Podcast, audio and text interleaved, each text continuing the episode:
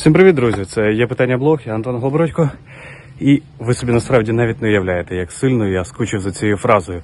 Останній раз я її, здається, казав 23 лютого.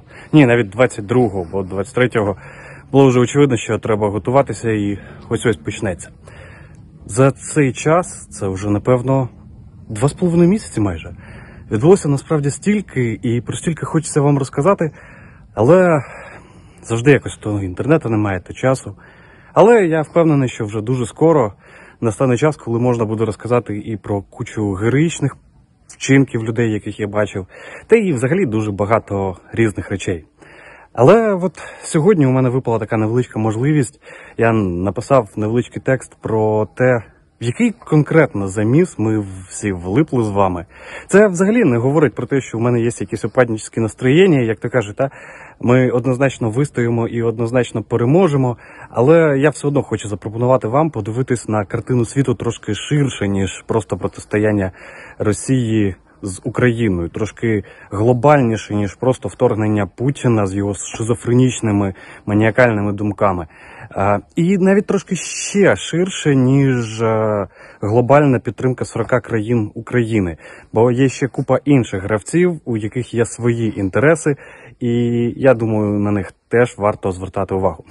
Я написав текст, його допрацює Олена, і ви побачите результат нашої спільної роботи. Ну а Поки що насолоджуйтесь, пишіть в коментарях, що ви з цього приводу думаєте. Не забувайте підтримувати збройні сили. Сьогодні ваша допомога, як моральна, так і часто фінансова, буває дуже необхідна. Ну я сподіваюся, ні, я впевнений. До скорої зустрічі.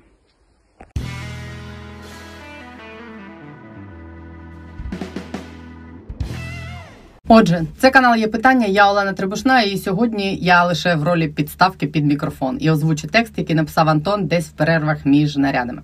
Дякую всім, хто дивиться наш канал і підтримує його коментарями, вподобайками і поширенням відео. Це важливо для того, щоб наші відео бачило більше людей і розуміло, що відбувається з нашою країною і світом. Окремо дякую усім, хто підтримує нас фінансово. Ми підключили функцію спонсорства для канала. Якщо хочете приєднатись, усі посилання під цим відео, а також там посилання на наш телеграм. Приєднуйтесь. А тепер про те, як ми опинились в центрі світового протистояння.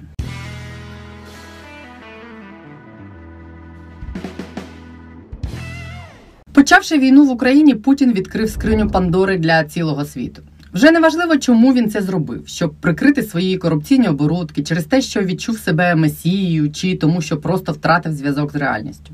Він зробив це ще в такому недавньому, але вже такому далекому 2014-му, коли почав операцію вторгнення в Крим. До того була Грузія, проба пера, але саме окупація Криму і закріплення факту його возвращення в родную гавань в конституції Московії, яким би беззмістовним цей документ не був, стала відправною точкою геополітичного цунамі, в епіцентрі якого опинились ми всі. Після Криму усі політичні гравці світу відчули запах крові. Виявляється, так було можна. Одним із перших про це подумали китайці, яким давно мулює Тайвань.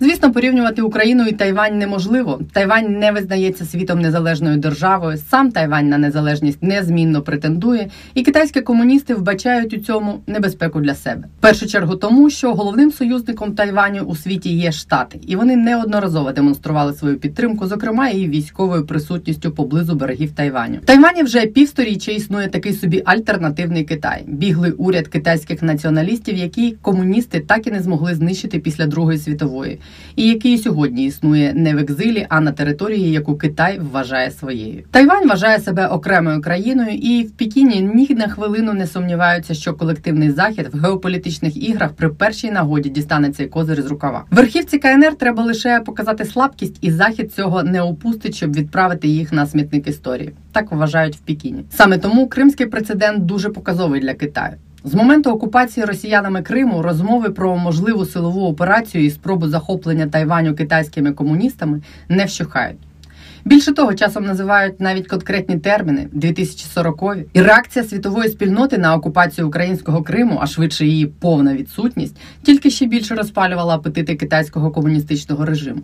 Виявляється, так можна, і тобі за це нічого не буде. ООН, ОБСЄ та інші великі сімки і двадцятки продемонстрували свою неспроможність підтримувати мир і порядок в міжнародних відносинах. Окремі європейські країни просто відверто забили на цінності і керувались лише власними інтересами.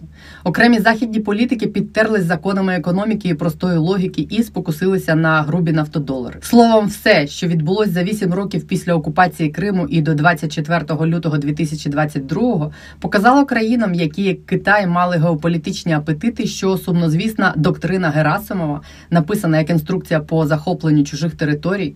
Працює так саме того Герасимова, московського главкома, якого ледь не демілітаризували цього тижня під українським ізюмом.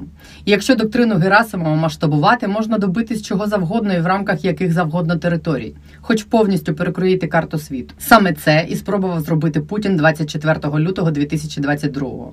Чи мала ця спроба шанси на успіх? Я зараз не про те, що козаки стали поперек горла не до царю, який збирає землі. З нами все ясно. Нам відступати нікуди, і криваві наслідки московицької окупації красномовно засвідчили, чому я про саму Московію. Насправді вони зараз воюють за власне самозбереження, за виживання російських клептократичних еліт. Доля холопів в Кремлі нікого не цікавить. Місце холопів на полі бою, а нових баби ще наражають. Парадокс в тому, що якраз існування цих клептократичних еліт теж прирікає російське вторгнення на поразку. Кремлі витратили дуже великі гроші, більшу частину з яких, звісно, вкрали на те, щоб придумати ідеальну у своєму збоченні ідеологію особий російський путь. Суть проста, її можна звести до формули еліти жрують на вкраденому, народ же бракує, зате пишаються своєю величчю. Все інше в кремлівській ідеології це шляхи забезпечення функціонування цієї моделі. І саме тому російські еліти бояться успіху демократичної ліберальної України, бо це буде доказом того, що особий путь не веде у світле майбутнє. Саме тому вони хочуть нас знищити, усіх носіїв української окремішності, усіх, хто намагається зробити з цієї країни щось путнє. Усі вони в ідеології Кремля мають померти. Це і є геноцид. Іронія в тому, що проблемою клептократів в їх спробах реалізувати цю схему стала сама безмежна корупція і всеосяжна тупість і самовпевненість бюрократів. Вони поставили операцію зі знищення України, яку кремлівські змовники готували десятиліттями, в яку вгахали трильйони доларів, а половину з них знову ж таки вкрали, під питання.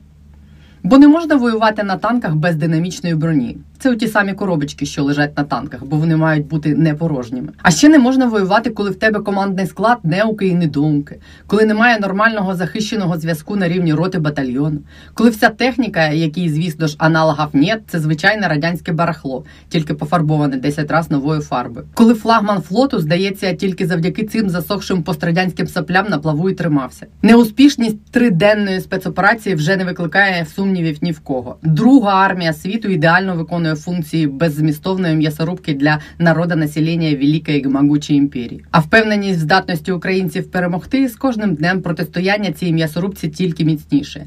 І коаліцію 40 на підтримку України створили саме тому, що ця впевненість у заходу є. Але є інша причина страх. І бояться уже не Путіна, бояться Сі. Якщо Захід проковтне те, що робить кремлівський карлик в Україні, значить проковтне колись і те, що задумав в Китаї Сі. І в Китаї це теж розуміють. І доля самого Тайваню в цих планах Пекіну питання лише другого порядку. Усі розуміють, що захоплення демократичного острова китайськими комуністами увіб'є останній цвях в труну звичного міжнародного порядку, який і так вже майже труп. Того порядку, який гарантував сите і стабільне життя і західним політикам, і їх виборцям. Того порядку, який дозволив бомбардування мирних міст в центрі Європи, того порядку, могилу якому почав копати Путін у 14-му. Через імпотенцію заходу і його небажання виходити з зони комфорту, у Путіна вийшла велика братська могила глобального світоустрою. Після того, як Штати ухвалили закон про ленд-ліз, є тверда впевненість в тому, що перемога сил світла над московицьким мороком це тепер справа часу. Можливо, кількох місяців, можливо, року, але перемога невідворотня. Але тим часом китайські комуністи вже думають, як уникнути можливих санкцій заходу, аналізуючи досвід Московії, і прямо зараз консультуються з банками. У китайців ще більше мільярдів в іноземній валюті, і вони взагалі не хочуть їх втратити, як Путін втратив половину своїх резервів. І ця обставина змушує думати, що китайцям таки є чого боятись, що вони таки планують щось вчудити і мають привід хвилюватись про наслідки. Залишається лише питання, що саме задумав Пекін, що йому раптом знадобилось подумати про можливі наслідки. Як би цинічно це не звучало, але для нас найкращим варіантом тут і зараз було б, аби в Пекіні думали так років на 20 вперед і продовжували готувати майбутню операцію, бажано по окупації провінцій самої Росії. На користь того, що Китай не піде в разнос прямо зараз, говорить те, що економіка Піднебесної надто сильно залежить від західних ринків збуту, і навряд чи вони зможуть швидко її переорієнтувати. Але є інший бік. Поразка Московії Пекіну теж не факт, що вигідна. Ми звикли думати, що вони її сприймуть радісно і весело відправлять зелених чоловічків засвоювати зауральські території, але вони їх і так засвоюють в міру власних потреб. Політичний колапс у Москві навпаки може створити ризики для Китаю, якщо владу в Кремлі захоплять, приміром, праві радикали, які можуть бути не такими поступливими в стосунках з Китаєм, як клептократичні чекісти. А по-друге, поразка Московії стане яскравим доказом того, навіть прецедентом, так як з Кримом не можна. А значить, і в Тайвані теж так не можна. Будуть проблеми, і механізми вже відпрацьовані. Тому не можна відкидати варіанту, що китайці, якщо вони придумують, як убезпечити себе від санкцій, готуються надавати допомогу Московії, так само як колективний захід взявся допомагати Україні. І це може перетворити нашу війну з росіянами в тривале протистояння. У війну на виснаження, але вже між колективним заходом і Китаєм, а не другосортним російським військово-промисловим комплексом. В цій шаховій партії важливі ролі можуть почати грати інші гравці, наприклад, країни ОПЕК, які збільшать видобуток нафти і компенсують збитки заходу від втрати енергоносіїв з Росії. Всім у світі доведеться визначитись, хто на якому боці. Словом, ніхілий заміс ми влаштували світу, коли замість впасти за 96 годин почали навалювати другі армії світу і спричинили глобальний шторм, опинившись в самому його епіцентрі. Можна сказати, ока циклона, на якому зламались липові стратегії Герасимових і вся світова геополітика. Нормальна історична місія, правда? Ми з вами тут на каналі, до речі, теж беремо участь у цій війні світів. Хтось зі зброєю в руках, хтось інформаційною зброєю. Це важливо. І ви в цьому теж берете участь, коли дивитесь, коментуєте, реагуєте і поширюєте відео. Дякую за те, що ви є. Разом переможемо. Всіх побачимось.